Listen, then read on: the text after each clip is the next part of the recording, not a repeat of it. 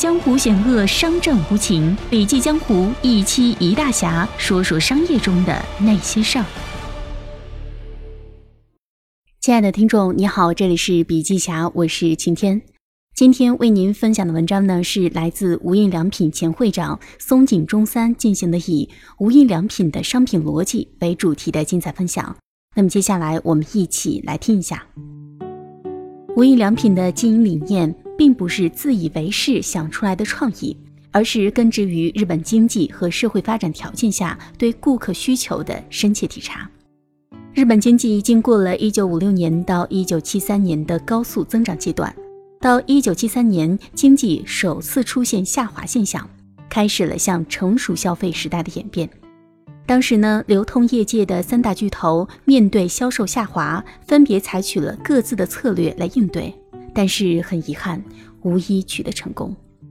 无印良品当时隶属于西友集团，西友在商品开发上的一大特点就是高度关注顾客。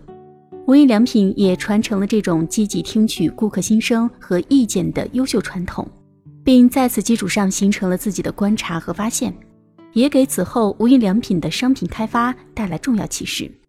再结合对三大巨头公司在开发 PB 商品上陷入了苦战的观察，促使无印良品跳出了常规思维，提出了自己的理念，那就是有理由的便宜，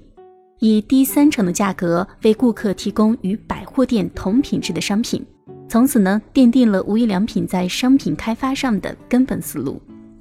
对于如何实现有理由的便宜，在具体商品开发的时候，找出了三个实现方向。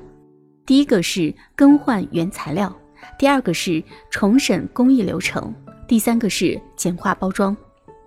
就这样，通过严选材料到简化工序，再到简化包装，运用这三样动作，就能够用更加优惠的价格，把高品质的商品提供给顾客。无印良品在商品开发上的理念原点就是制造只能看到本质的商品，尽可能突出商品本质的特色和功能性。这样的思想从创业至今始终如一，从未改变。在经济高速增长的时代，大家可能更加注重包装华丽这样外表上的东西，但是随着时代的进步和发展，人们的消费观念会变得成熟，更愿意关注商品的本质。无印良品跟其他企业最大的不同和优势就在于，眼光向前，脚步向后，眼光一直在注视时代的前端，脚步一直在回归商品的本质。无印良品在进行商品开发的过程当中，一直经历着理念上的不断进化，每隔七到八年就会有一个阶段性的成长，但是在不断进化过程当中，无印良品成功的核心理念一直没有变化过。始终坚持在保障品质的同时，给顾客提供有理由的低价格、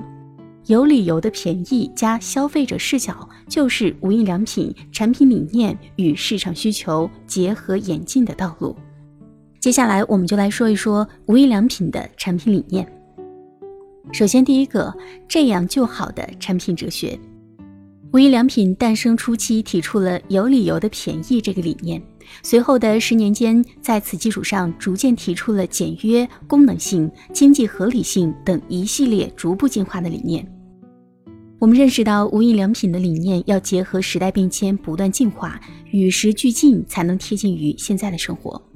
这样就好，而非这样最好。这句话就是无印良品的产品哲学。这样最好的想法，会有点凸显人们非常强烈的偏好和喜好。也就是我不要其他的，我就要这个。但是我们不希望无印良品的顾客是带有这样的主张去购买我们的商品的，我们也不想依赖顾客这样的主张去生产商品。我们希望顾客带着这样就好的理性思考去购买商品。罪字会带着一些自我主义和不协调的含义在里面，而就字包含着克制、让步、理性的情感在内。所以，我们希望提供这样就好的商品去给顾客，也希望顾客抱着这样的想法去购买。第二个是空的容器开发理念。商品开发上，我们的理念是无印良品的商品就像一个空的容器，正是因为单纯纯白，才能容纳所有人的想法，才能产生忠诚的自在感。我们所生产出来的商品能够对应所有人的价值观，能够被所有人所接纳，这也是我们持续坚持的商品开发理念。第三点是设计不能太超前。无印良品商品的开发一直是走在时尚前端的，但是从电话事件当中，我们反思到，以后商品设计不能太超前，超前半年或者是一年是适当的，产品是可以卖出去的。但是如果超前太多的话，顾客的需求和我们的理念不能同步，商品反而卖不出去了，这是我们得到的一个教训。第四点就是独特的商品开发之路。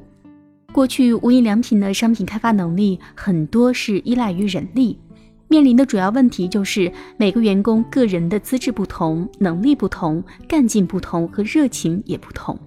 这样的差异反映到商品开发上，就会造成商品品质上的优劣不一。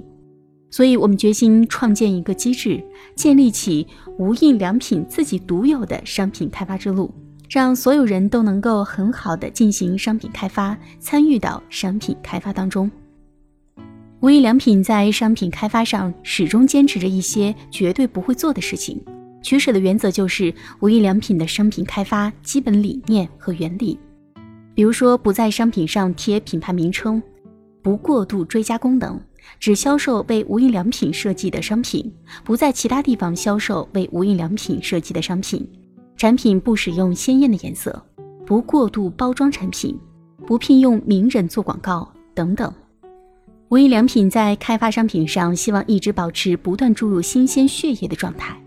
我们有一个思考，那就是商品未来不一定处于现在的延长线上，所以我们要不断发散思维，产生新的想法，进行新的商品开发尝试。这也是我们最基本的姿态。好了，本期的音频分享就到这里了，感谢收听，我们明天见。